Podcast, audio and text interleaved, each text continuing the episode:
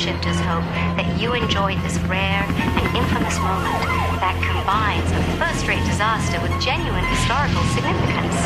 But now it's time to take a deep breath and get those cameras out as we prepare to temporally reset you to one of the most fantastic catastrophes in history. Are you ready?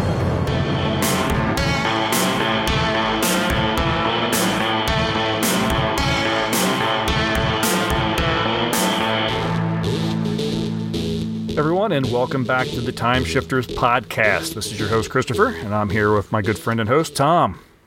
Howdy. What's going on? How have you been, Tom? What have you been up to? Oh, lots and lots of uh, uh, work and renovation. The house continues to be in a state of defunct. but Yeah. Yeah. but hey, I got my living room back, so I'm super excited about that. yeah, I was gonna say you, you see the light at the end of the tunnel of your renovations, don't aren't you? I do, yes. Uh, like uh, second floor has floors. Um, bathroom is underway. Can move my son's stuff back up into his room, hopefully by the weekend. So yeah, we're coming in for a landing. Was hoping to be done by Halloween, but that's not going to happen. Yeah, well, hopefully the, the, the last couple weeks of, or whatever will go as uh, smoothly as it can be. that would be the plan. Yes. Have you been able to watch anything in your? Uh, for the most part, uh, not. I haven't dipped into too much. I've been keeping up with the new season of Loki, which is the only thing that Marvel has left to uh, string its hopes and dreams on. Because Loki is actually a solid series. It's uh, it's fun, and at the moment, it is the source of the backbone material that is to drive the current phase of Marvel. So this since Kang the Conqueror is the uh, the baddie of this particular phase, they are building his uh, his uh, character. Um, he's been introduced in a couple of other things. He was part of the first season of Loki. Um, he was featured prominently in the last Ant Man movie, uh, but the the circumstances of that last season and the, the movie all end with that particular version of Kang essentially meeting his end. Um, but that's the beauty of their multiverse setup is because they've done all that they ha- have. Well, now Kang is free to be multiple versions of himself all over the multiverse, um, and this is where we're starting to dip into, uh, and it's perfect for time shifters. It's this notion of chicken and the egg kind of thing. We have a character that centers around time and, and how time works and flows, and has learned a little bit and has already established a plan to make variants of himself smarter, faster, because he can provide them with additional information.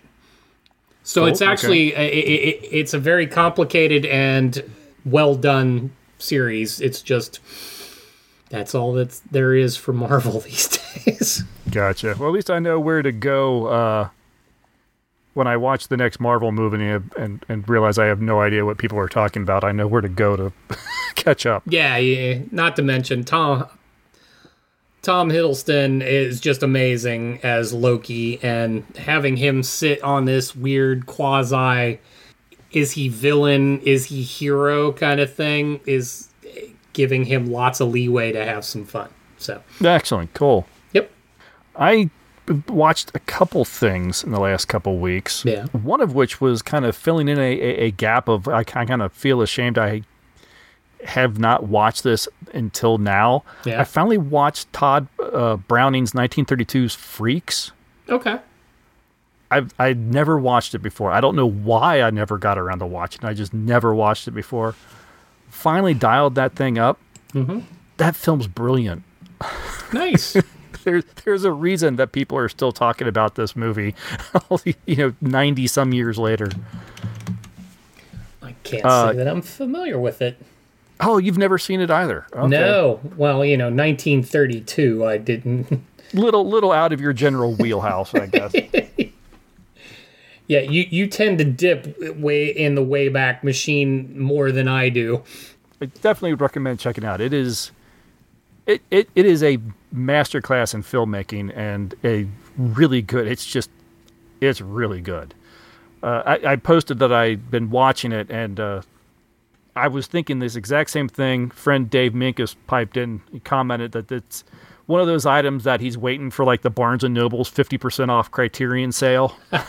there you go. I'm thinking, yeah, yeah, I'm I'm going to be looking at the same thing because I really want to see a really nice, clean remastered with lots of special features on this one. Because, yeah, I really dug it. What's interesting is so I, I did I just pulled this up um, on IMDb and sort of seeing the little clip that they're running. Mm-hmm. And what's interesting is many of the characters that are that are appearing just in the little clip that I'm seeing were duplicated not that long ago in a in American Horror Story. Yes, yes, that's where they uh, got a lot of inspiration for that particular season. Yeah, I, it's funny how quickly I pick up on that, and I mean, I've never seen Freaks. All I gotta see is a quick 30 second clip, and I'm like, I've seen this before, at least elements from it. Mm hmm. So that's crazy. Yeah, nah, it's definitely one I'd recommend seeking out. I'll definitely have to check that one out. It's not as easy to find as I thought it was. I was under the impression this was public domain. I figured I'd find it all over YouTube and such. Yeah. I could not find it free. Really? Anywhere. I, I found some obscure app on the Roku. It was like Brandon's Basement or something like that. and it, it had it streaming on there. So I like I, I installed the app long enough to watch Freaks on the app. Interesting. and it went okay. There was it, it I don't know if it just buffered or if it had spots that were supposed to be ad breaks that the ads never played or something. Huh. The screen would just kind of go black for a second. You'd see the little wheel spin and then it would come back. Huh. But it didn't. I mean, it just kind of surprised you a little bit when it happened right in the middle of a scene or something like that. But hmm. It- so that's another reason where it's like, yeah, okay, I need to get this on like the Criterion and watch like a really good copy that isn't interrupted. well, no, I, I could get that. But yeah, no, you would think, I mean, the, the movie's almost 100 years old. Right. Yeah. So so maybe it is not public domain like I thought it was, or someone's done a lot of uh, working behind the scenes to pull the copyright back, you know, into play or something. Hmm. Not sure, but uh, yeah, if you can find it, uh, definitely think it's, it's it's worth a viewing. It's very short. It's like maybe an hour long. Yeah, no, I'm having it pulled up here. It's an hour and four minute runtime. Yeah, and uh, yeah, it's it's really good. Cool. I'll have to check that out. Uh, not at all related and kind of almost on the opposite end of the spectrum. I finally watched 1980s Alligator. Still fitting it in with my kind of like uh, Jaws clone uh, that I've been watching here lately. Yeah. This one being an American version of a Jaws clone and with an alligator instead of a shark. Uh, as far as the clones of that film go, this one was really fun. This was a good one, especially for a United States, a, a U.S. Uh, attempt. Really, really enjoyed it. And uh, the actor Robert Forster, who stars in it, I've seen him in a few things. I think he's like one of those little underrated actors. I think he's really good. I, he's kind of one of those actors where you might not know his name, but if you see him, you're like, oh, that guy. You know, you've seen him in something. No, I, yeah, no, he's a character actor from like all over the place. Yeah, exactly. No, this was this was a good film, and it was a little bit, bit just like Jaws. They apparently had a giant animatronic alligator that didn't always work, so they had to kind of limit its time on screen, which really works, kind of benefits the film. And it also means that they have to unfortunately do some real alligator on like miniature set sort of thing to make it look like well semi miniature set to make it look like a giant alligator Yeah. and I'm not going to say it isn't noticeable. it's not as egregious as I've seen some things. It's not like giant Gila monster noticeable, but it's noticeable. That's too funny. But it actually it makes it a little bit more fun, I think. Honestly, that's about all I've really been. There's been some other things that I've gotten up to that have just, uh, well, I watched 1984's film She. Yeah. That is awful. trying to remember if I've ever seen She. I wouldn't be surprised if this came up in one of your kind of uh, weekly bad movie watches Yeah. because it's exactly the type of film that you guys would watch. I, I love that we're getting uh, quite the uh, reputation now. my my comment on this thing when I posted is like was that it's astonishing that there was any cocaine for the rest of the 80s after they made this film. I thought I was kind of dialing up a little another sort of sword and sorcery sort of thing, but Yeah. it's apparently a post-apocalypse where everyone decides to wear loincloths again. Uh it's just it's bizarre. It's really bizarre. Sounds it. I'm trying to remember the one. Uh, I can't find it. There's like a. There's one that we watched uh, that sounds reminiscent. Was like called like America 3000 or something. Sure. Yeah. It, it's in that vein. Yeah. I, I mean, I was looking for another like Ator or something like that or Red Sonja. And instead, yeah, I get, you know, Bronx 3000 or whatever it is or after the fall of whatever. Yeah. A little disappointing in that. It, it's so bad. It's almost fun. It, this would be a great one to sit around with friends, have a beer or two, and just have a blast with. I guess I'm gonna have to add it to the list. If nothing else, it's got beautiful women and skins. Well, it's no uh, nude nuns with big guns, but yes, folks, that's the title of a real movie.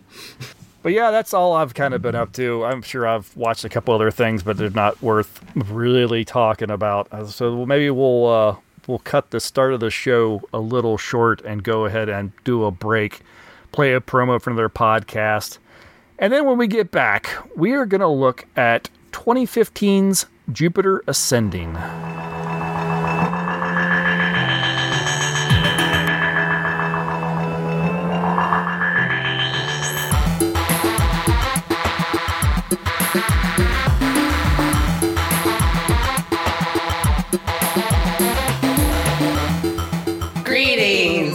Welcome to Film Gazers, a podcast focusing on the science fiction, horror, fantasy trinity, and 20th century entertainment. I'm Steph. I'm Jess. We're cousins slash besties. Join us as we reminisce, discuss, and review films from our childhood. Follow on Instagram at Film Gazers and listen to the show wherever you like to get your podcasts. Later, taters. We've been taught that the birthplace of the human race is Earth, but it's not. Do you know what this will do to people when they find out the truth? I don't think that most people would want to know the truth. I do. Your planet was seeded by Abrasax industries roughly 100,000 years ago. It's one of the most powerful dynasties in the universe.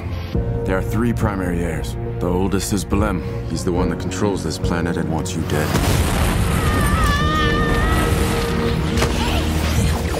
I'm telling you, I'm nobody. You are royalty. What about the girl? Still alive. Bring her to me.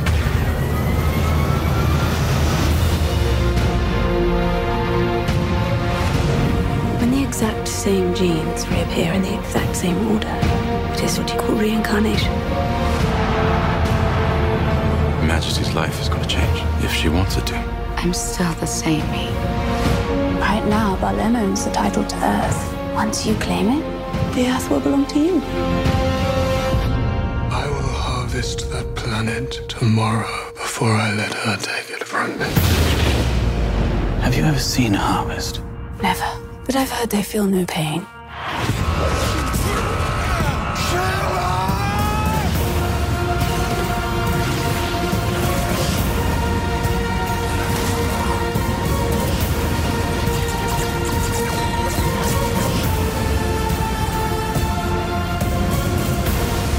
You should have told me the truth about why you wanted her.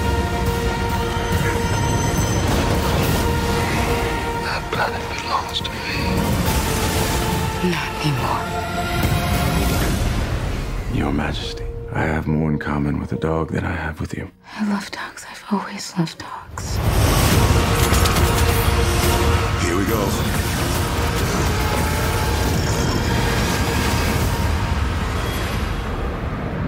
Jupiter Ascending was written and directed by the Wachowskis. It stars Mila Kunis, Channing Tatum, Sean Bean, and Eddie Redmayne. Jupiter Jones, a young cleaning woman, is mysteriously attacked by extraterrestrials.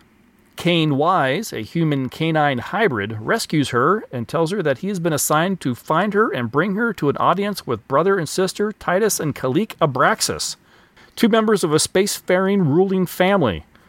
While protecting her from numerous attacks, it is discovered that she is actually royalty.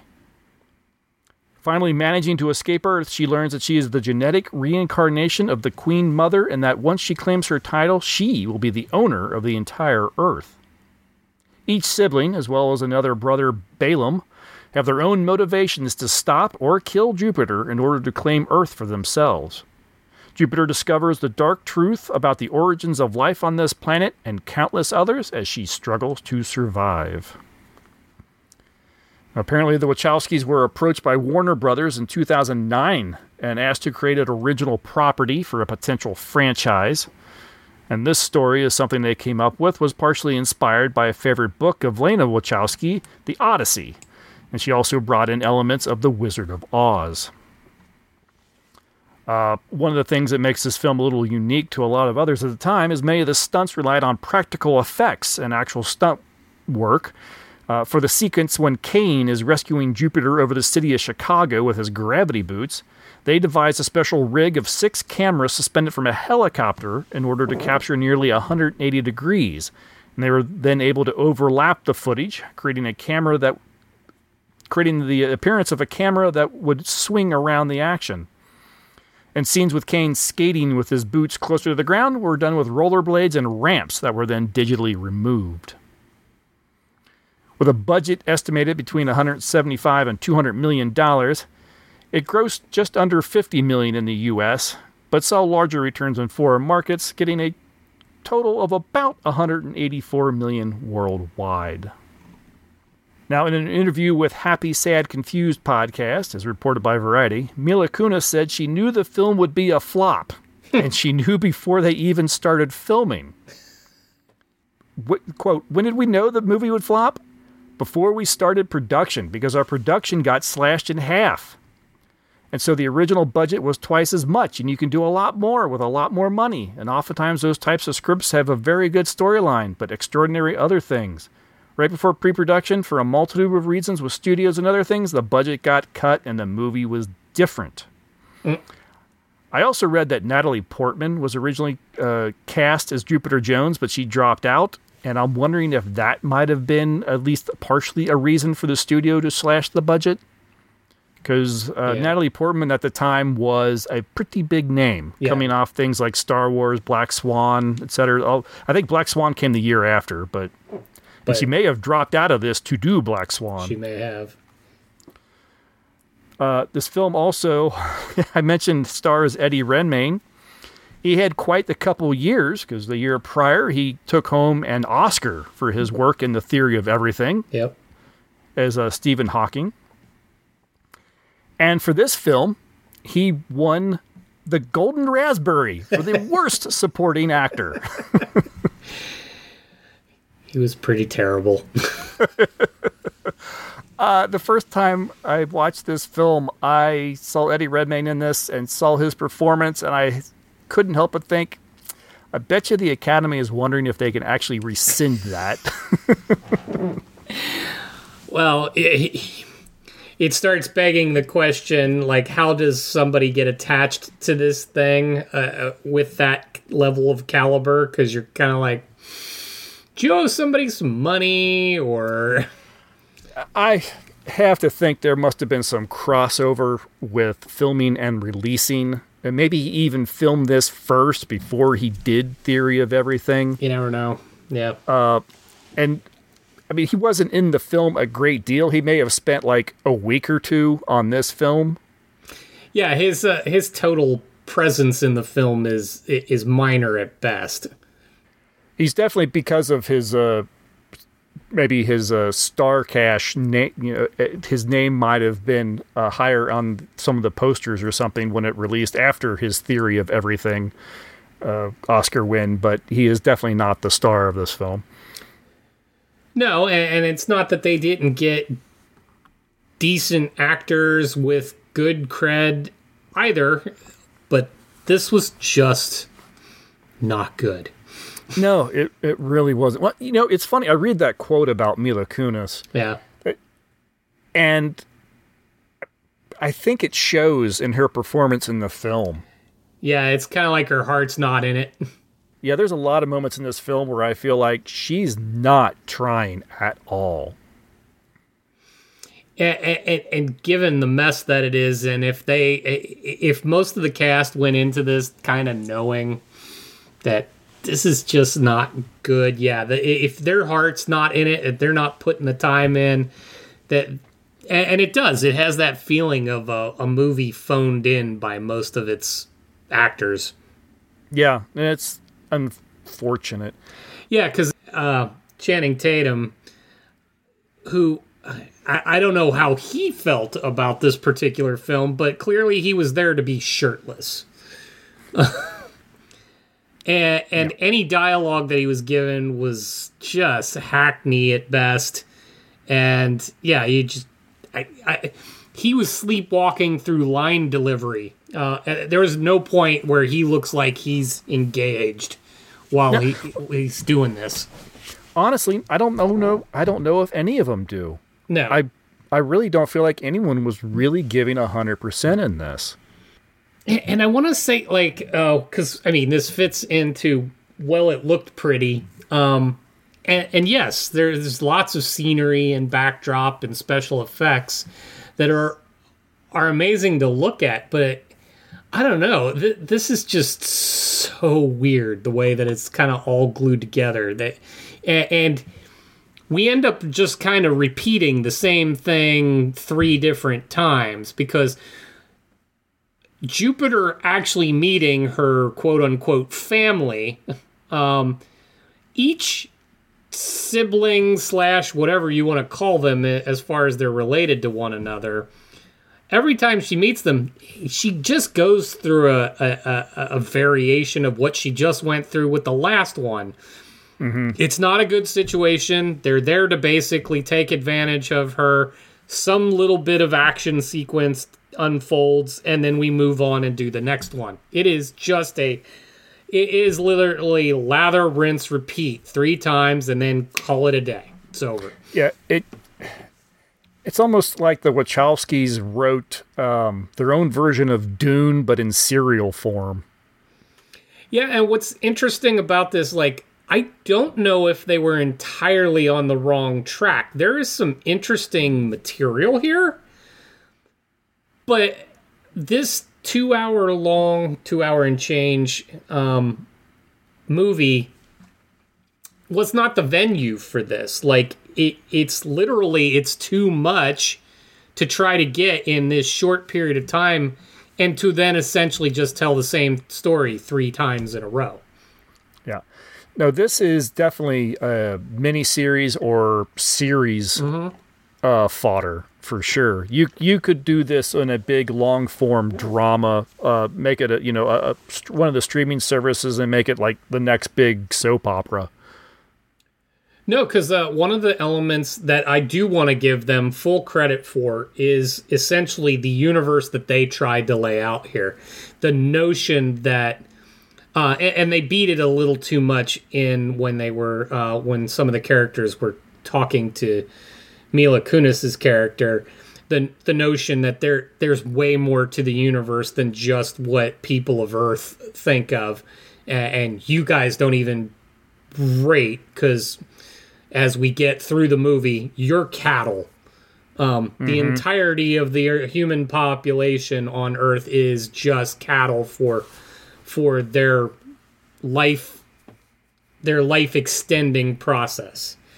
So that's why we're valuable, but that's also why we don't understand. We can't even possibly understand. So there's this whole history and mythology that that exists for this,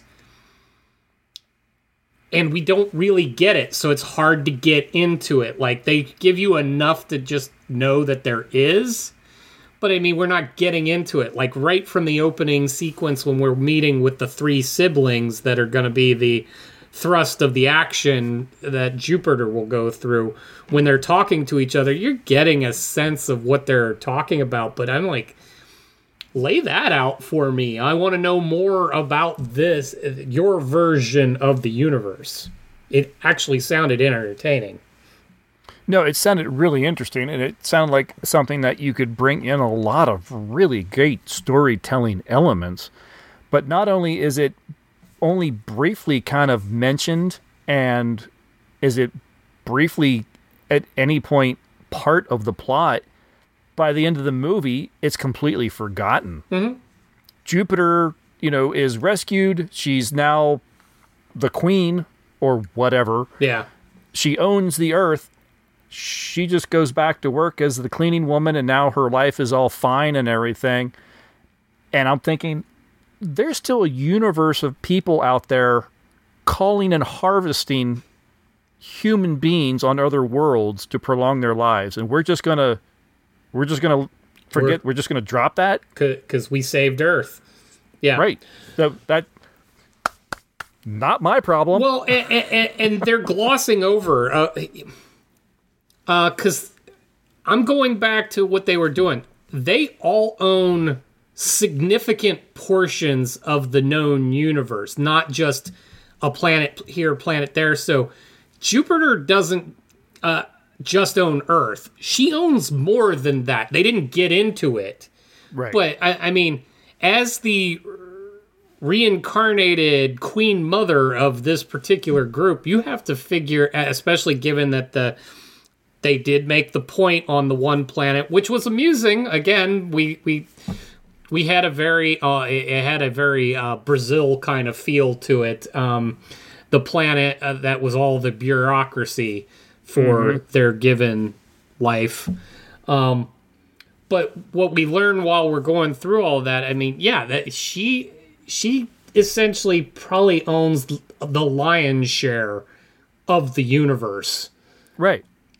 But which is making the scene you're talking about that much more terrible that she is just excited. Okay, I own the earth. Now what? Uh, and like, no, no, no, no. No, you own a good hunk of the known universe and you want to go back to scrubbing toilets. Right. Yeah.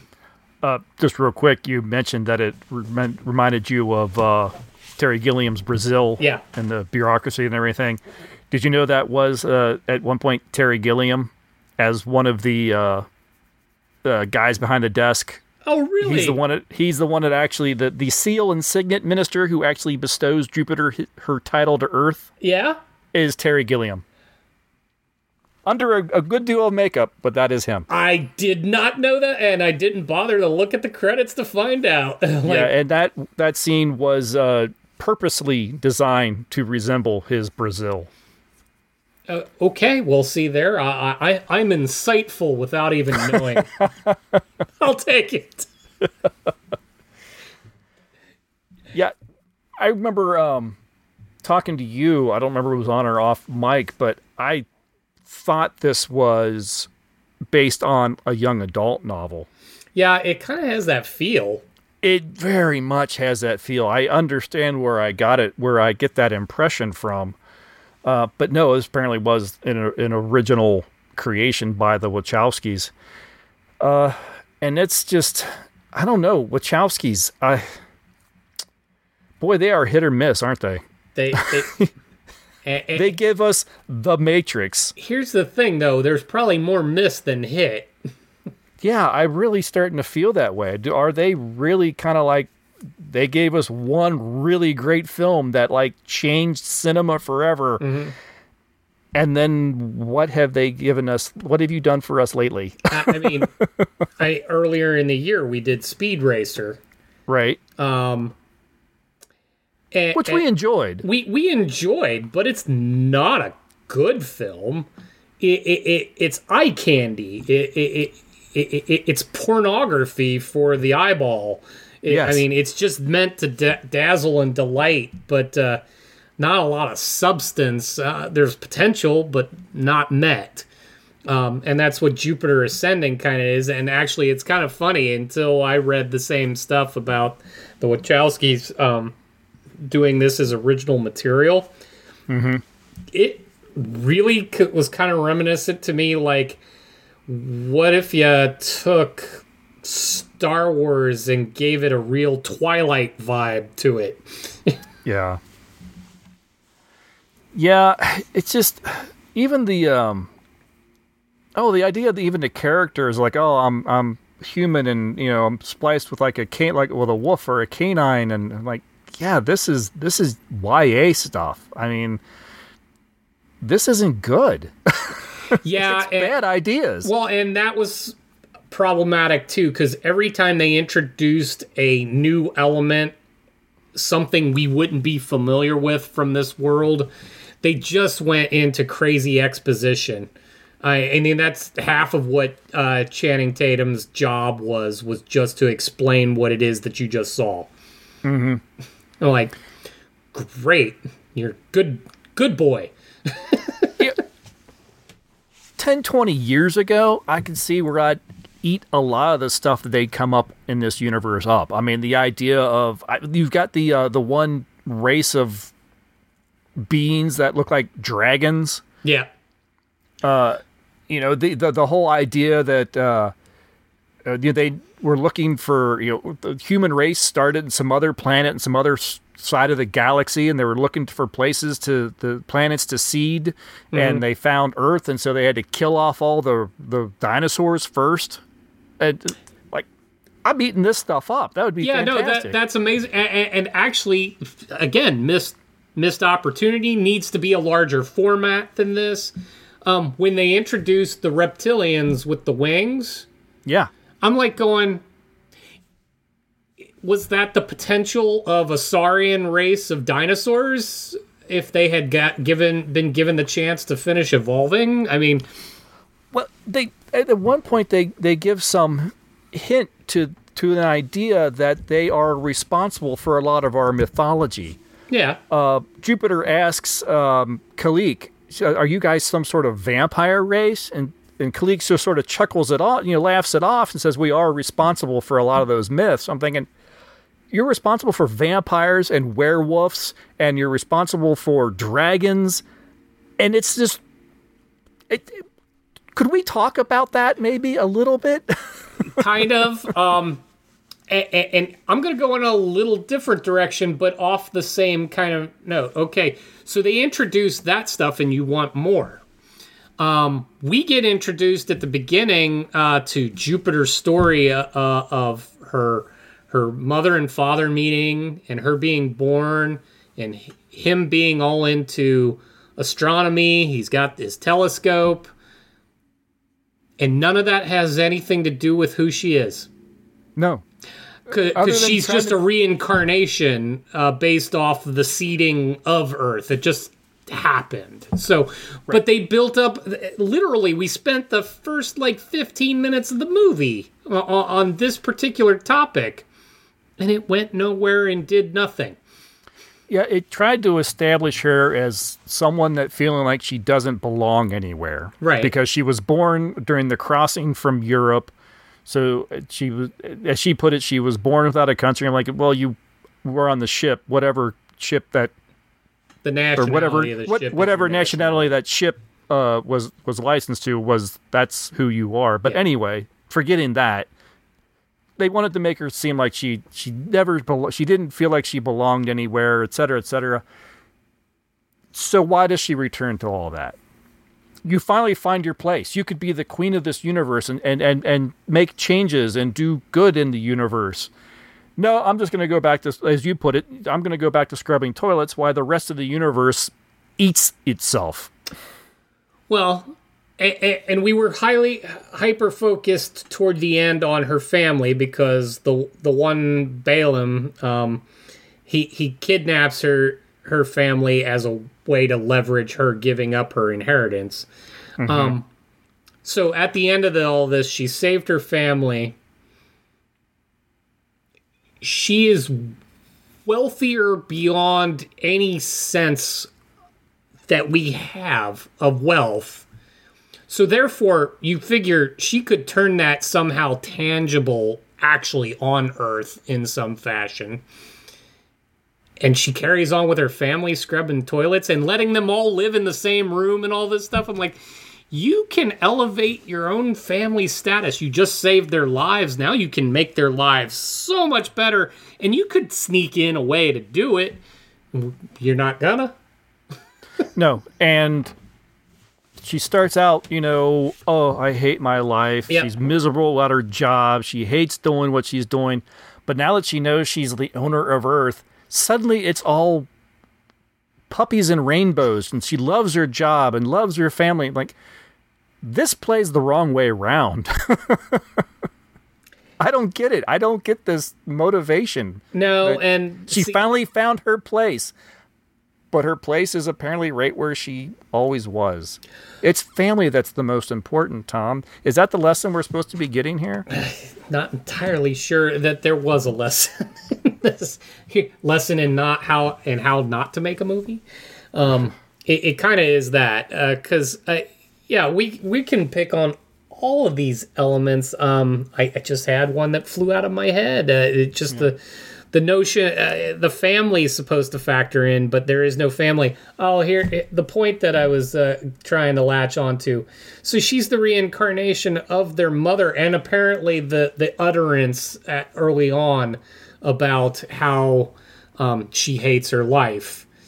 Mm-hmm. That gets used against her as supposedly that's what her mo- that's what the mother said at some yes. point is that she hates her life and supposedly that's what she said as she's dying or something uh, related Being to murdered by Balem. Yeah, so we we get him involved, but like none of that hit, hits home because they're they're completely detached from one another because they keep introducing uh, mentioning the this mysterious um, mother to which she is, but we didn't even get any of that in like a flashback or anything that would have at least cemented why that matters.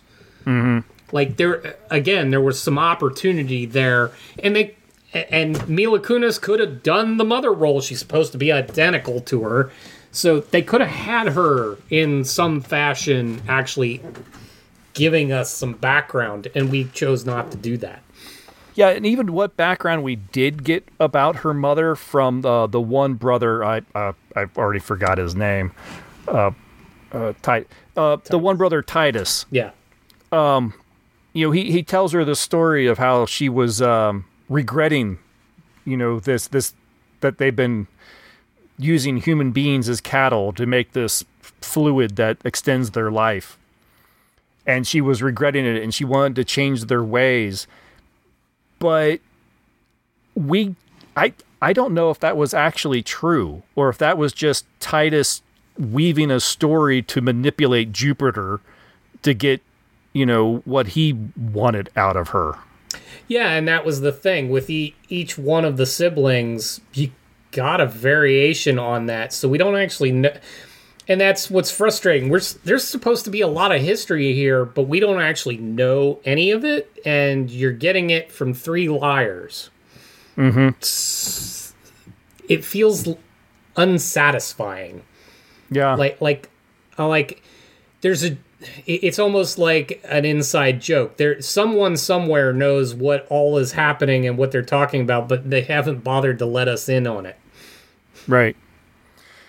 Yeah, it, I, I mentioned it before. I, I think this was the Wachowskis trying to create a universe as as involved and and detailed as Herbert's Dune. Sure. And they tried to tell it in under two hours. Yeah.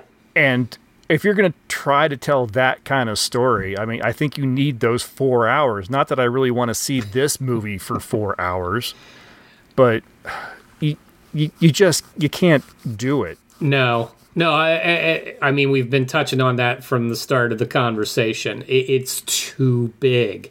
You are mm-hmm. trying to, and we have John Carter on the way still this year, and it it's going to be the same scenario. The, uh, watching this has a John Carter feel about it too. It's it's there's an awful lot there. It's not that necessarily all of it's that the base material is bad. It's just it's too much to consume in a short period of time that you can't do it justice. And then when you in this case, in the case of Jupiter Ascending, you've you've got a cast that clearly isn't that into it. No. And I don't know if it's actor or no. I'll put this solely on the Wachowskis as directors. Mm-hmm. The performance of someone like Eddie Redmayne and his ridiculous decision or their decision to have him do the the whispery voice thing, Yeah.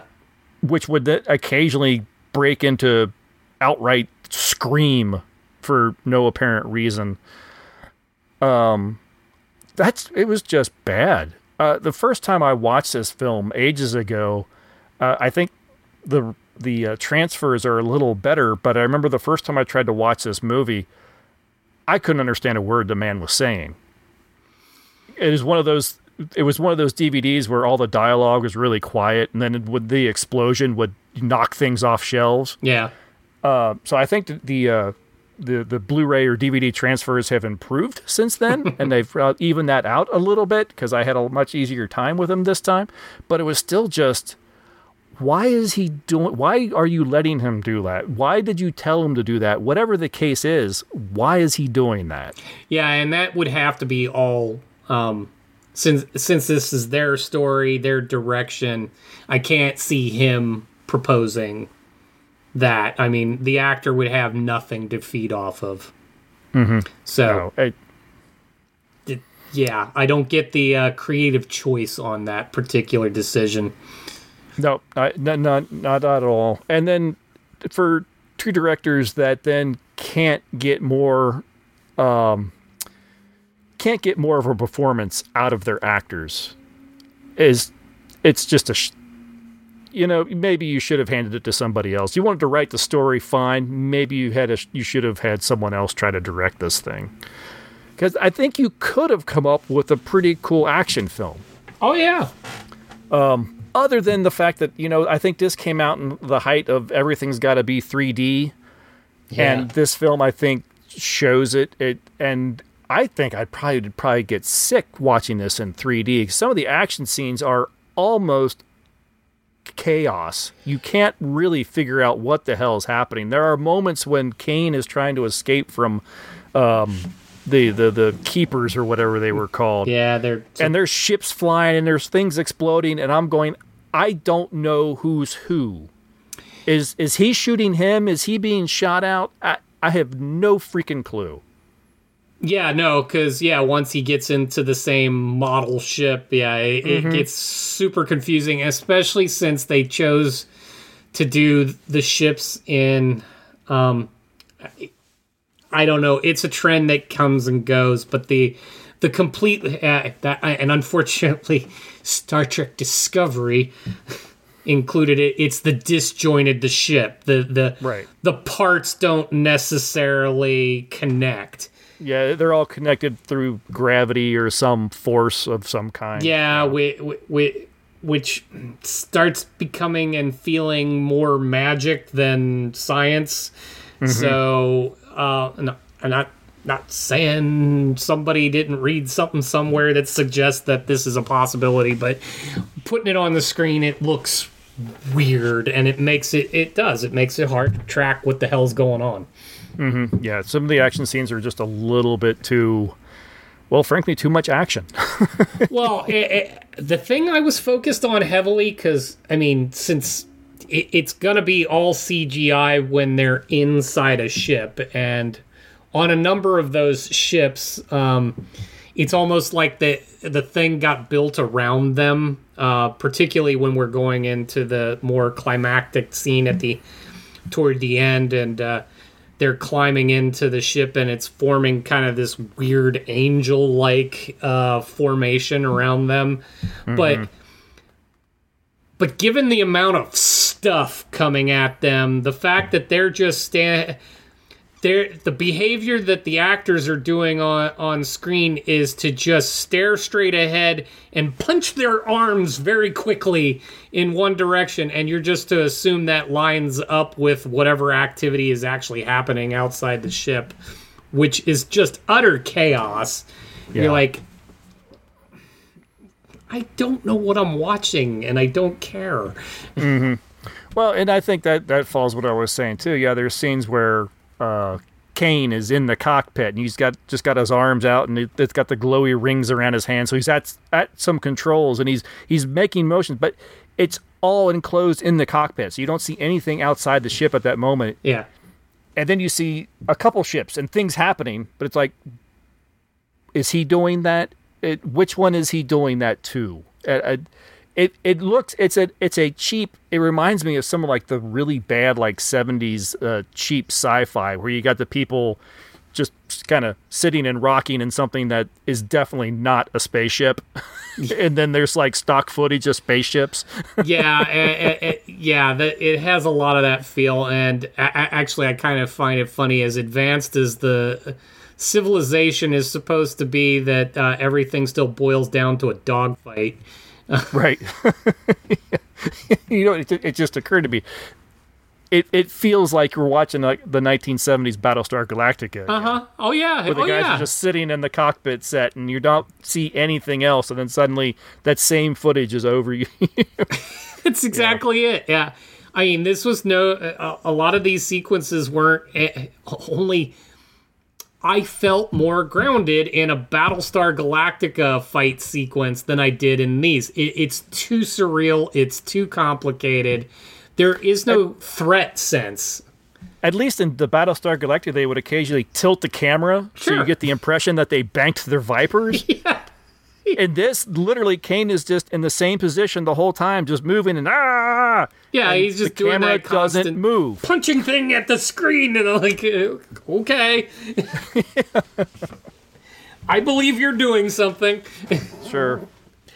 But yeah, no, uh, that's what I'm getting at. The action sequences, I don't feel invested. I, I you can't make out what's really happening. I mean, you can, but I mean, it, it's just it's too much uh, and you don't have a real sense of perspective. And then the thing that made me mad more than anything since we're on their action sequences is they destroy chicago.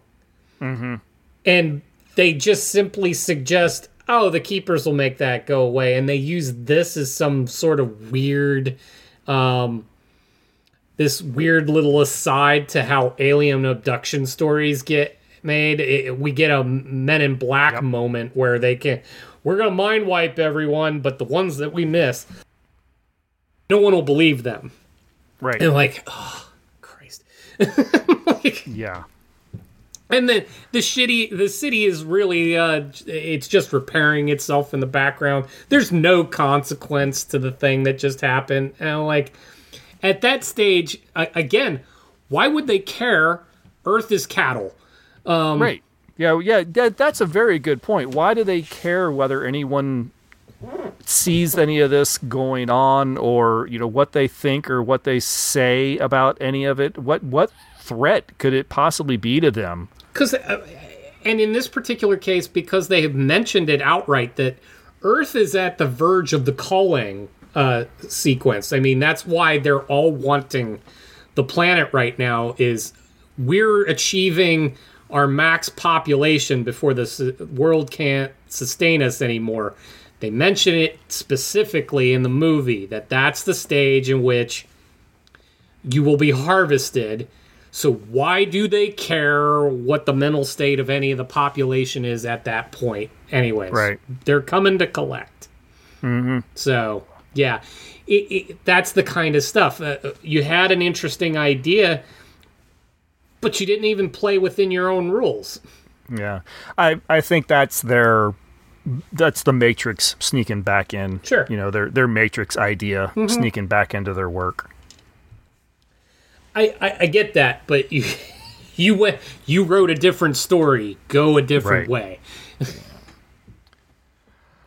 Well, I did throw this out to social media that we be watching it. Did not get much in the way of responses on this one. I think we only got one comment over on Facebook. Uh, Kevin Brewer says that he thinks it's a vastly underrated and it deserves more love.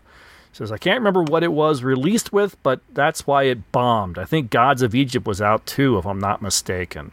So no, I don't know what came out the same year as this, or the same, you know, at the same time as this film. It, it could have been a factor, uh, obviously, but uh, Perhaps, but yeah, I, I I I think it's getting as much love as it actually deserves. yeah, I, I I think so too. I was really hoping to maybe uh, get a little bit more out of this this viewing.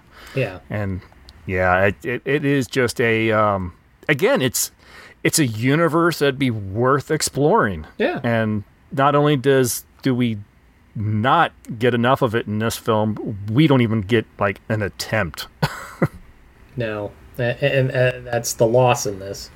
Yeah. So, what about the critics? What did the professionals have to say about this at the time? Oh, that was the the sum total of our our response is great. Um, yeah, sorry. Yeah, that was it. Well, uh, the critics aren't agreeing with our friend there. Uh, Chicago Sun Times, Rich Roeper.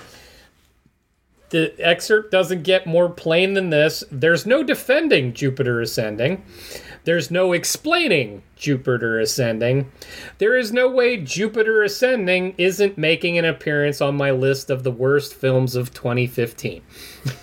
so, so, obviously, a lot of love there. Yeah. Oh, I, I should mention that while Eddie Redmayne, you know, he won the Golden Raspberry Yeah. for the worst supporting actor, this film was non- nominated for, I think, every category in the Golden Raspberries. So, Why wouldn't it have been? yes. Then we go over to USA Today. Uh, Claudia Pug, or Pig, I don't know how to pronounce, P U I G. okay. I tried. Claudia, give me a call. We'll talk about how you to pronounce your name. Um, Jupiter Ascending is a sharp descent for everyone involved. I think they're trying to play on the ascending versus Uh, descending ascending, thing. descending, yes. Mhm. The sci-fi film's reported 175 million dollar budget must have gone largely into loopy production design, wild costumes, outlandish hairstyles, and colorful makeup. It certainly didn't go into developing a coherent script or coaching believable performances. The story is laughably inane and uninvolving. The brains behind the Matrix movies, Lana and Andy Wachowski, Wachowski, Wachowski, mm-hmm. are responsible for this ambitious misfire. A ridiculous intergalactic action adventure, Jupiter even draws a risible, and I, I guess that's how you say that word, uh, portrayal from an Oscar nominated actor. So, risible, R I S I B L E, risible. Oh, Riceable, Rissable. I didn't bother to look it up beforehand. Everybody, go visit a dictionary.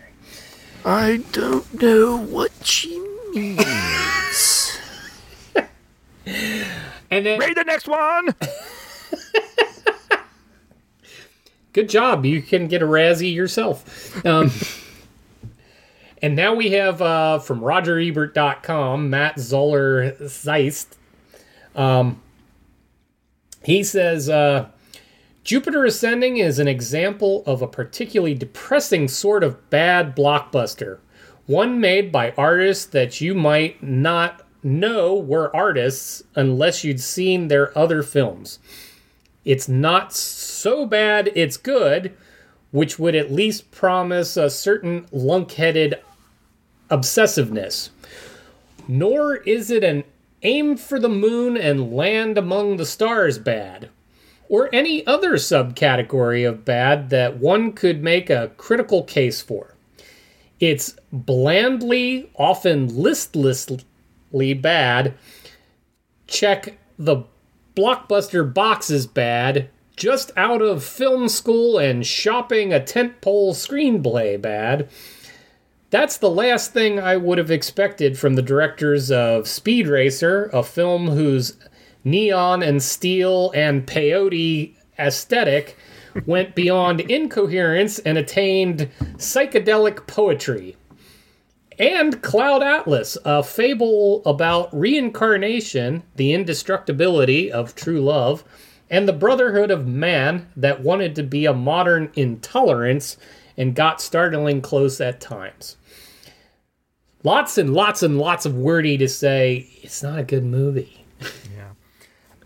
You know, this was the film they just came off Cloud Atlas. I think a lot of Cloud Atlas bled into this one. The whole I, the reincarnation, the idea of you know uh, genetics relooping and and all that. Yeah, yeah. I, I I have a feeling the Wachowskis really have a hard time disassociating themselves from one project to another. Yeah, yeah. Yeah. One would. Oh, thank God they haven't gotten a hold of like a known property. Lauren only knows where that would go. oh yeah, no kidding. The Wachowskis present Star Wars Ten. Oh God, I gotta go.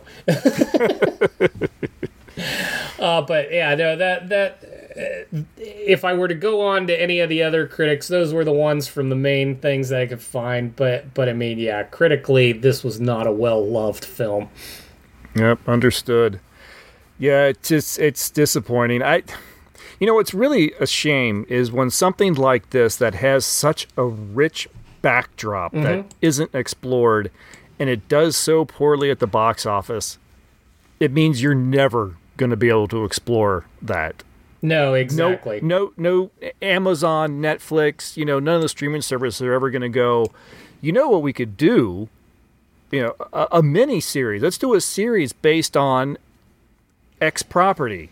They're not going to do that for a movie that did this poorly. No, the but here's the thought, and it's not the first time that something like that. They're not going to do it off of this property at this time.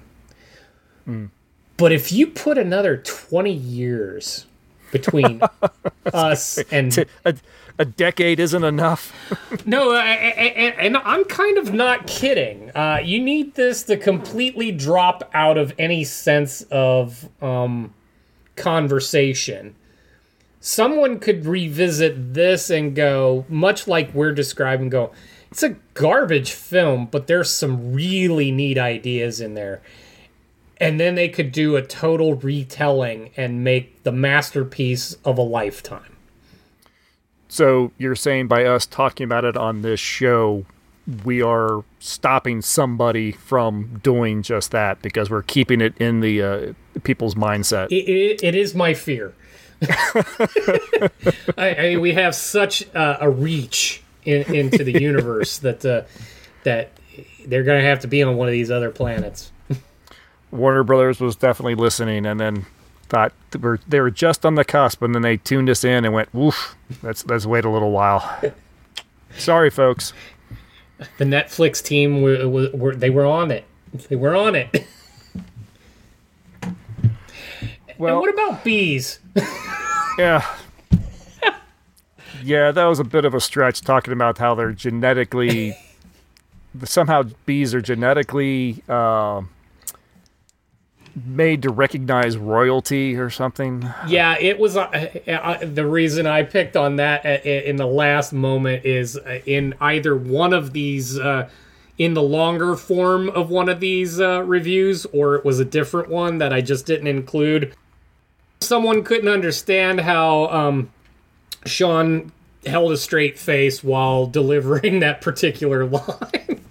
Yeah, that that was a bit of a uh, that was a stretch.